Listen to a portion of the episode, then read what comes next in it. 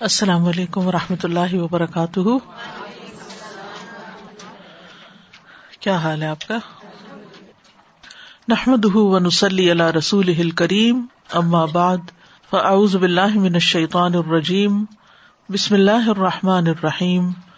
ربش رحلی صدری ویسر علی عمری وحل العقدم السانی یفق قولی۔ ترجمہ آیت نمبر تینتالیس سے اخیر تک۔ اکفار کم کیا کفار تمہارے خیر بہتر ہیں؟ من الا ان لوگوں سے۔ ام یا، لکم تمہارے لیے برا اتن کوئی چھٹکارا ہے۔ زبر صحیفوں میں۔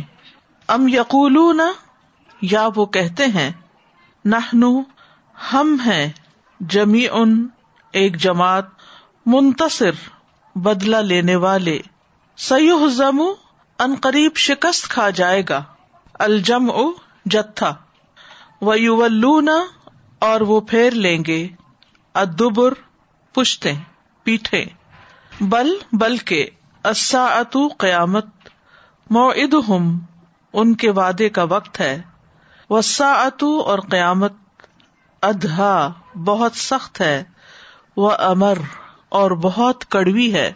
ان بے شک المجرمین، مجرم لوگ، فی دلال گمراہی میں ہے و سعر اور جنون میں۔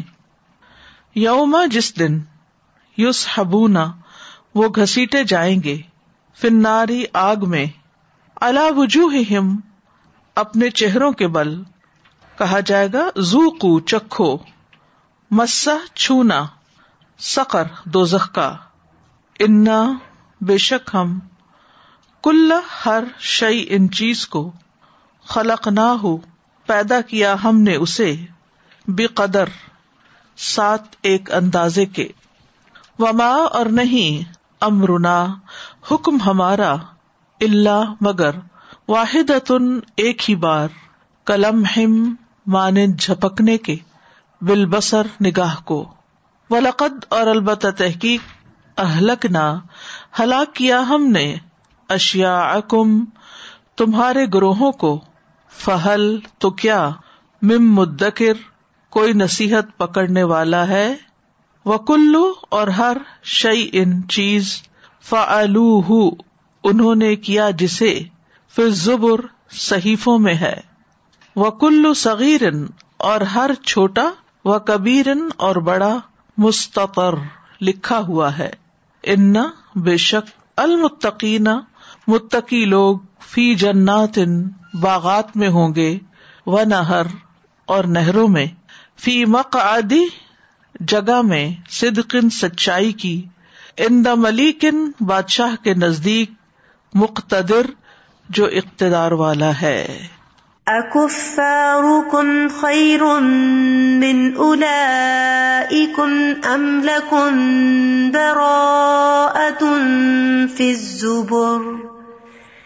ام يقولون نحن جميع منتصر سيهزم الجمع ويولون الدبر بل الساعة موعدهم بالساعة أدهى وأمر إن المجرمين في ضلال وسعر یوم يسحبون في النار على وجوههم ذوقوا مس سقر إنا كل شيء خلقناه بقدر وما أمرنا إلا واحدة كلمح بالبصر وَلَقَدْ أَهْلَكْنَا أَشْيَاعَكُمْ فَهَلْ مِن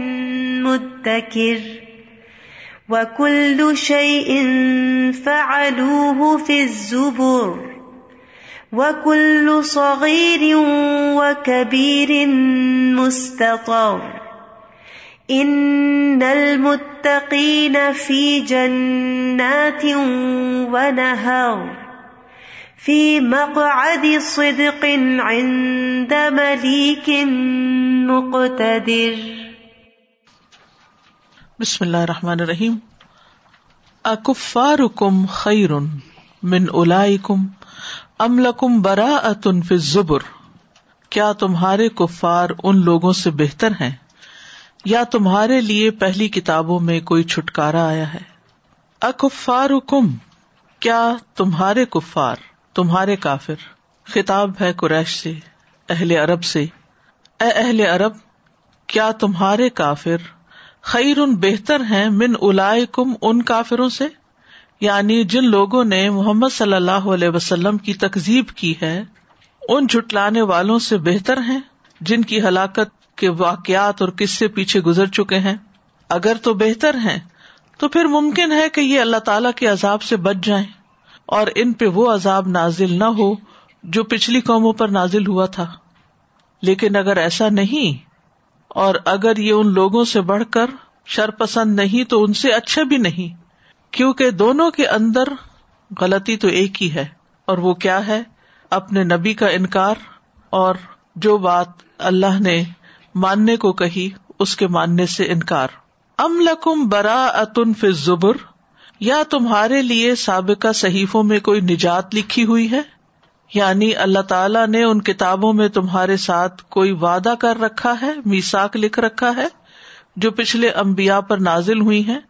جن کی وجہ سے تم یہ عقیدہ رکھتے ہو کہ اس وعدے کی بنا پر، اس خبر کی بنا پر تم اللہ کے عذاب سے بچ جاؤ گے کہ محمد صلی اللہ علیہ وسلم کے نہ ماننے والوں کو بچا لیا جائے گا۔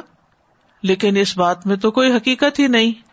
عقلن بھی ممکن نہیں اور شرن بھی ممکن نہیں کہ ایک ہی جیسا کام کرنے والوں میں سے کچھ کے لیے تو سزا لکھ دی جائے اور کچھ کو عذاب دیا جائے، ان کو چھوڑ دیا جائے۔ اور یہ حکمت اور انصاف کے بھی منافی ہے۔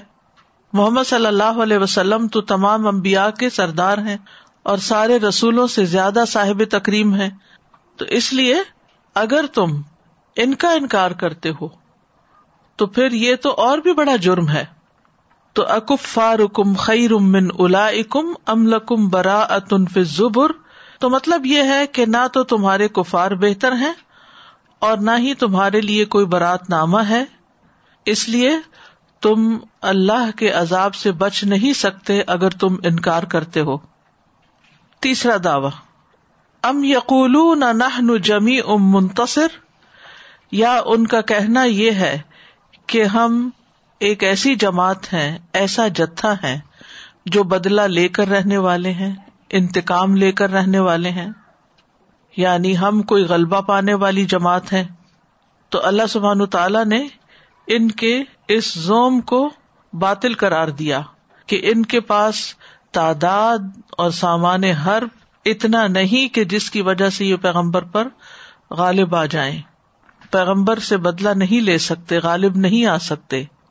بنیادی طور پر یہ قریش کا غرور تھا کہ نہ جمی ان جمی ان یہاں بمانا جماعت ان ہے۔ ہم ایسی جماعت ہیں کہ جو محمد صلی اللہ علیہ وسلم اور ان کے ساتھیوں سے بدلا لے سکتے ہیں۔ اصل میں یہ مکی صورت اور ابتدائی طور کی صورتوں میں سے ہے۔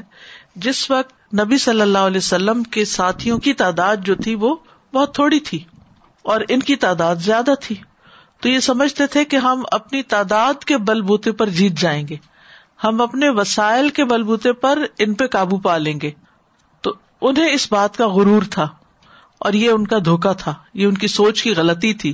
چاہے کوئی تعداد میں کم بھی ہو یا پھر کوئی اس کے برعکس تعداد میں یعنی کہ مخالف کم ہو اور کوئی تعداد میں بہت زیادہ بھی ہو، تو ان سب کے مقابلے کے لیے ایک اللہ ہی کافی ہے۔ ان کو یہ بات سمجھ نہیں آ رہی تھی، یہ نقطہ سمجھ نہیں آ رہا تھا کہ ان کا مقابلہ کسی انسان سے نہیں، بظاہر وہ پیغمبر ہیں، ان کی قوم کے ایک فرد ہیں، اور ان کے ماننے والے بھی بظاہر انسان نظر آتے ہیں۔ لیکن یہ بھول رہے ہیں کہ ان کے ساتھ اللہ کی مدد ہے، ان کو اللہ کی تائید حاصل ہے۔ اور پچھلی قوموں کے واقعات سے یک بعد دیگر ان تمام صورتوں کے اندر اسی وجہ سے یعنی ابتدائی مکی صورتوں کے اندر، اسی وجہ سے یہ واقعات ریپیٹڈلی مختلف اسلوب میں، مختلف انداز میں، مختلف لینتھ کے ساتھ انہیں بتائے گئے تاکہ یہ ان کے حالات سے عبرت پکڑے، سبق حاصل کرے اور وہی غلطی ریپیٹ نہ کرے اور اپنی افرادی قوت کی کثرت پر غرور نہ کریں لیکن بالآخر انہوں نے بھی دھوکا کھایا۔ جیسے آد نے کہا تھا نا، من اشد منا قوت ہم سے زیادہ قوت کس کی ہے؟ پھر اون نے کیا کہا تھا؟ انا ربو کو ملا اور یہ ساری نہریں اور یہ دریا میرے ہیں اور میں ان سب قوتوں کا مالک ہوں۔ اور ہمارا جو لائف اسٹائل ہے وہ بہت مثالی ہے۔ اور یہ پیغمبر چاہتے ہیں کہ تمہارا یہ لائف اسٹائل ختم کر دیں۔ تو اللہ سبحانہ تعالیٰ صورت ظخرف میں بھی فرماتے ہیں کہ فلک نہ اشد ہوں بدشن کہ ہم ان سے بھی زیادہ قوت میں سخت لوگوں کو ہلاک کر چکے ہیں۔ تو اس لیے ان کا یہ کہنا کہ یہ ہم پہ قابو پا جائیں گے، غالب آ جائیں گے، یہ ان کی بھول ہے۔ سیو زم الجم او یو نہ دوبر ان قریب یہ جماعت شکست کھائے گی اور یہ لوگ پیٹ پھیر کر بھاگیں گے۔ سیو زم الجم او تو اللہ تعالیٰ نے ان کی کمزوری کو بیان کر دیا، ان کو ان کی حقیقت سے آگاہ کر دیا کہ یہ جماعت شکست کھا جائے گی۔ تو اللہ سبحان تعالیٰ کا یہ ارشاد پھر ہو کے رہا جس طرح اللہ تعالیٰ نے خبر دی تھی۔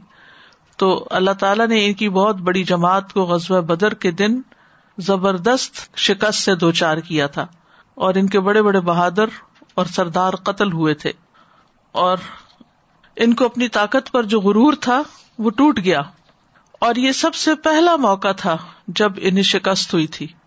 ان کی تعداد تقریباً نو سو سے ایک ہزار کے درمیان بتائی جاتی تھی اور مسلمان اس کے مقابلے میں صرف تین سو تھے۔ تین سو سے چند ایک اوپر۔ تین سو تیرہ تعداد بتائی جاتی ہے۔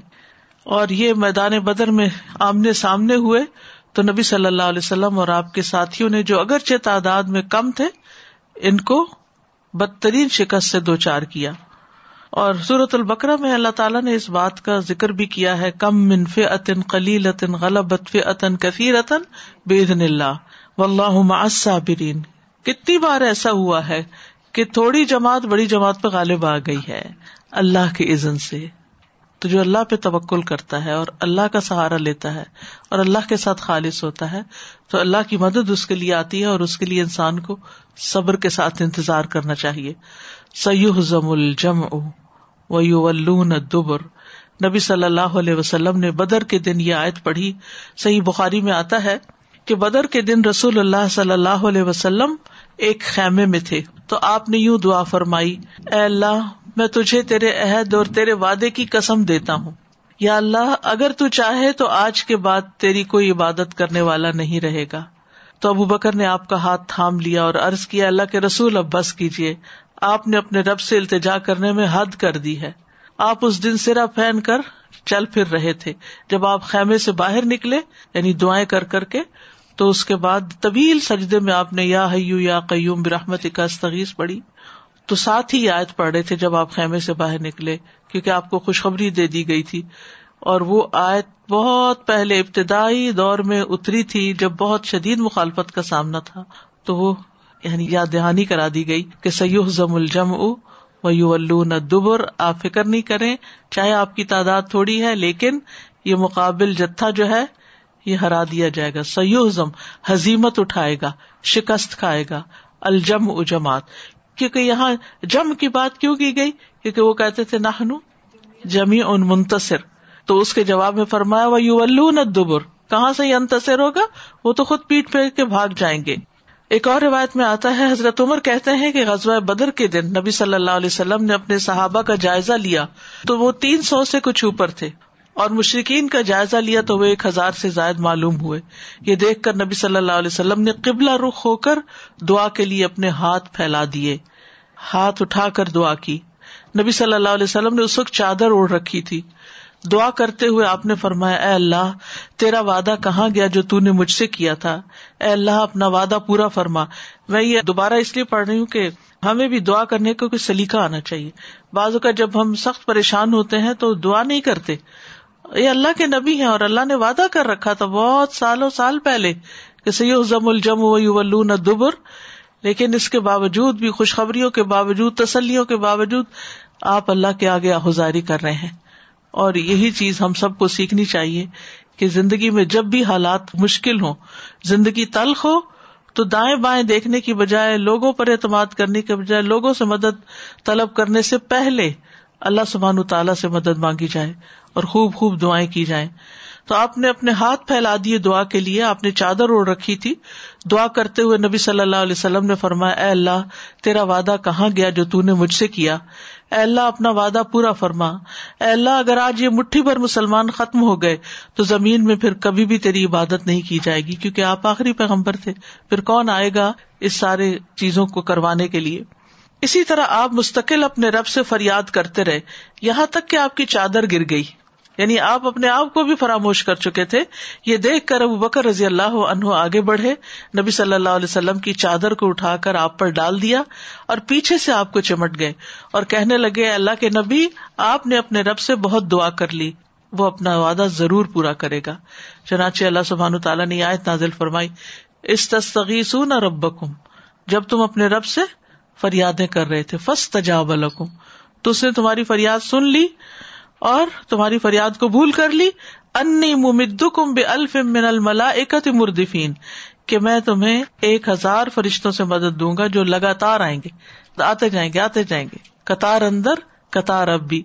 تو جب غزوہ بدر کا مارکا ہوا اور دونوں لشکر آمنے سامنے ہوئے، تو اللہ کے فضل سے مشرقین کو شکست ہوئی اور ان میں سے ستر قتل ہو گئے، ستر گرفتار بھی کر لیے گئے۔ حالانکہ کرنے والوں کی تعداد اتنی کم تھی۔ اور جو سب سے زیادہ ستانے والے شدید قسم کے دشمن لوگ تھے مکہ کے، چوبیس سردار ان کے، ان سب کو قتل کر دیا گیا۔ اور پھر قتل کرنے کے بعد کولیب کے کنویں میں ان کی لاشیں پھینک دی گئی کہتے سخت گرمی کا دن تھا اور ان کی لاشوں سے بدبو اٹھ رہی تھی۔ تو دفن کرنے کا تو موقع ہی نہیں تھا۔ اور زلیل و خار ہو کر انہیں کنویں میں پھینک دیا گیا۔ پھر بعد میں آپ صلی اللہ علیہ وسلم نے ان سے خطاب بھی کیا تھا۔ کہ کیا اللہ نے اپنا وعدہ سچا نہیں کر دکھایا؟ سیوح زم الجم و نہ دبر یہ جماعت شکست دے دی جائے گی اور وہ پیٹ پھیر کر بھاگ جائیں گے۔ بلسا تو موعد ہم وسا تو ادہا و امر بلکہ قیامت ان کے وعدے کا وقت ہے۔ یہ تو دنیا کی حزیمت اور دنیا کی رسوائی تھی۔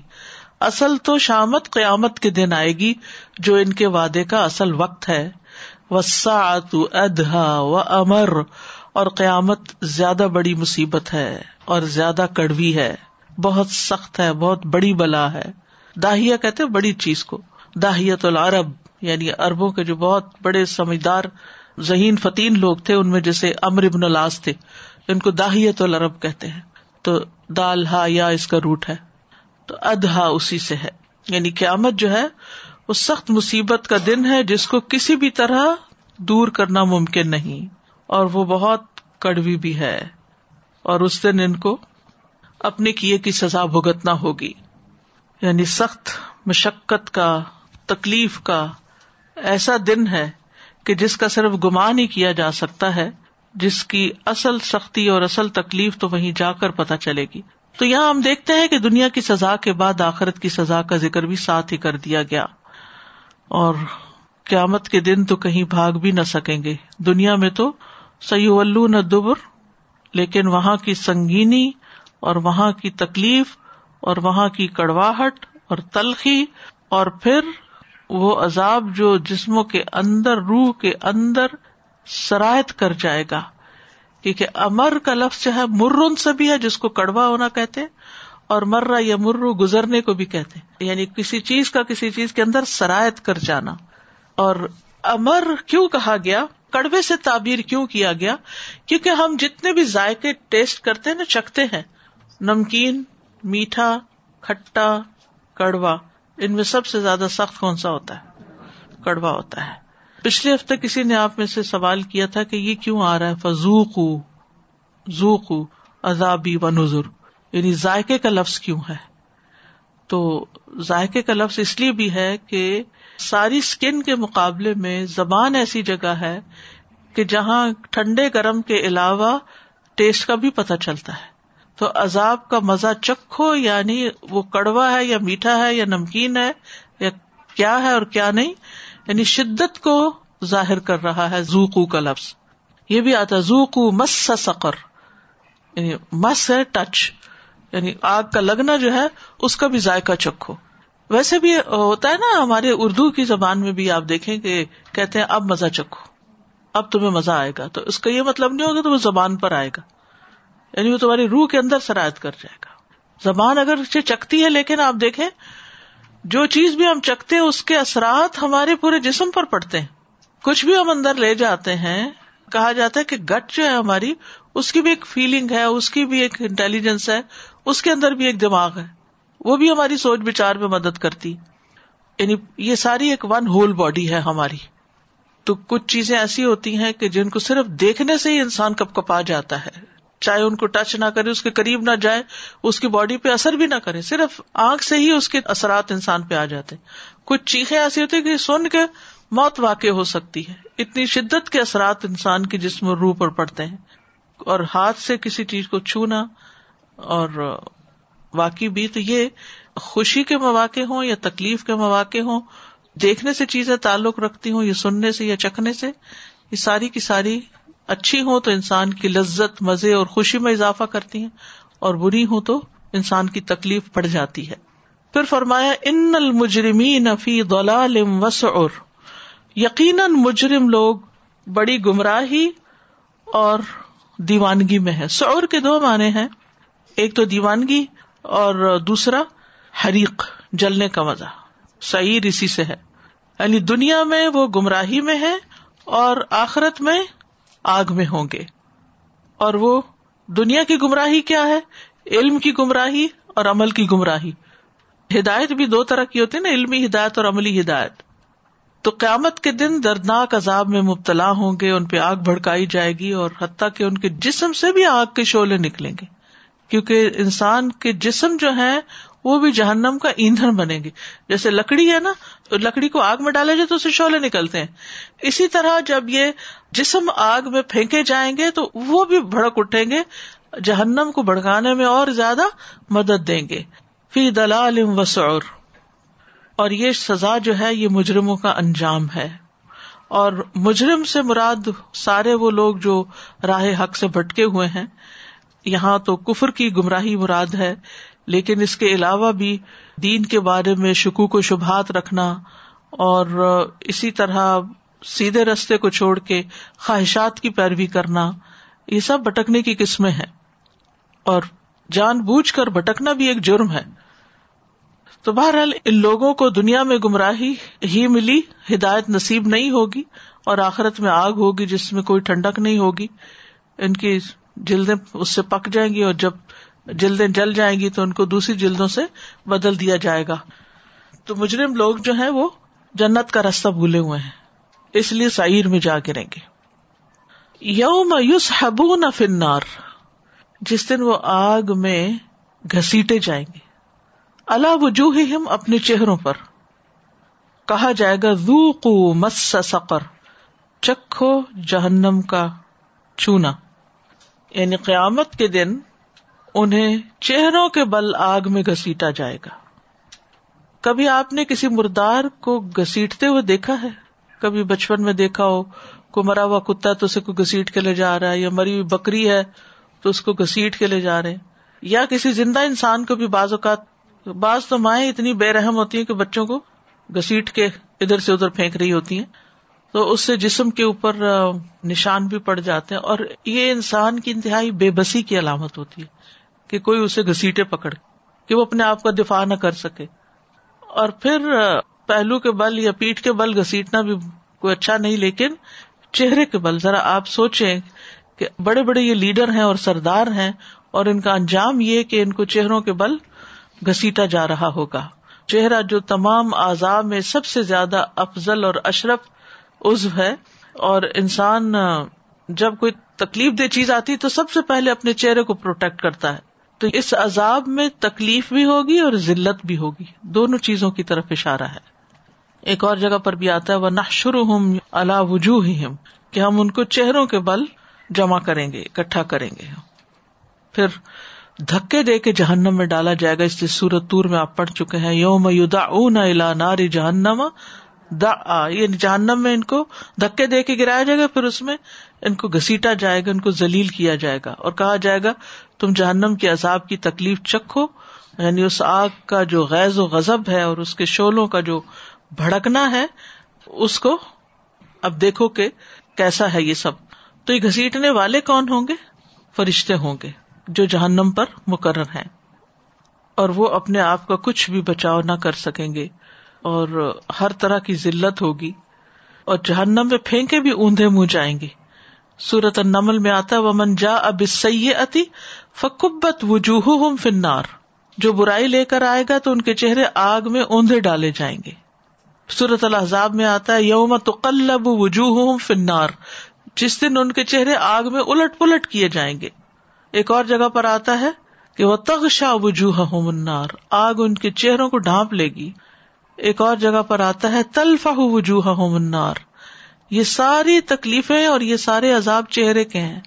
تلفا تغشا یوس ہبونا تو کلبو اور کبت تو پھر آپ دیکھیے کہ یہ جھوٹی عزت کس کام کی دنیا میں جس کی وجہ سے انسان اللہ کی ناراضگی مول لیتا ہے۔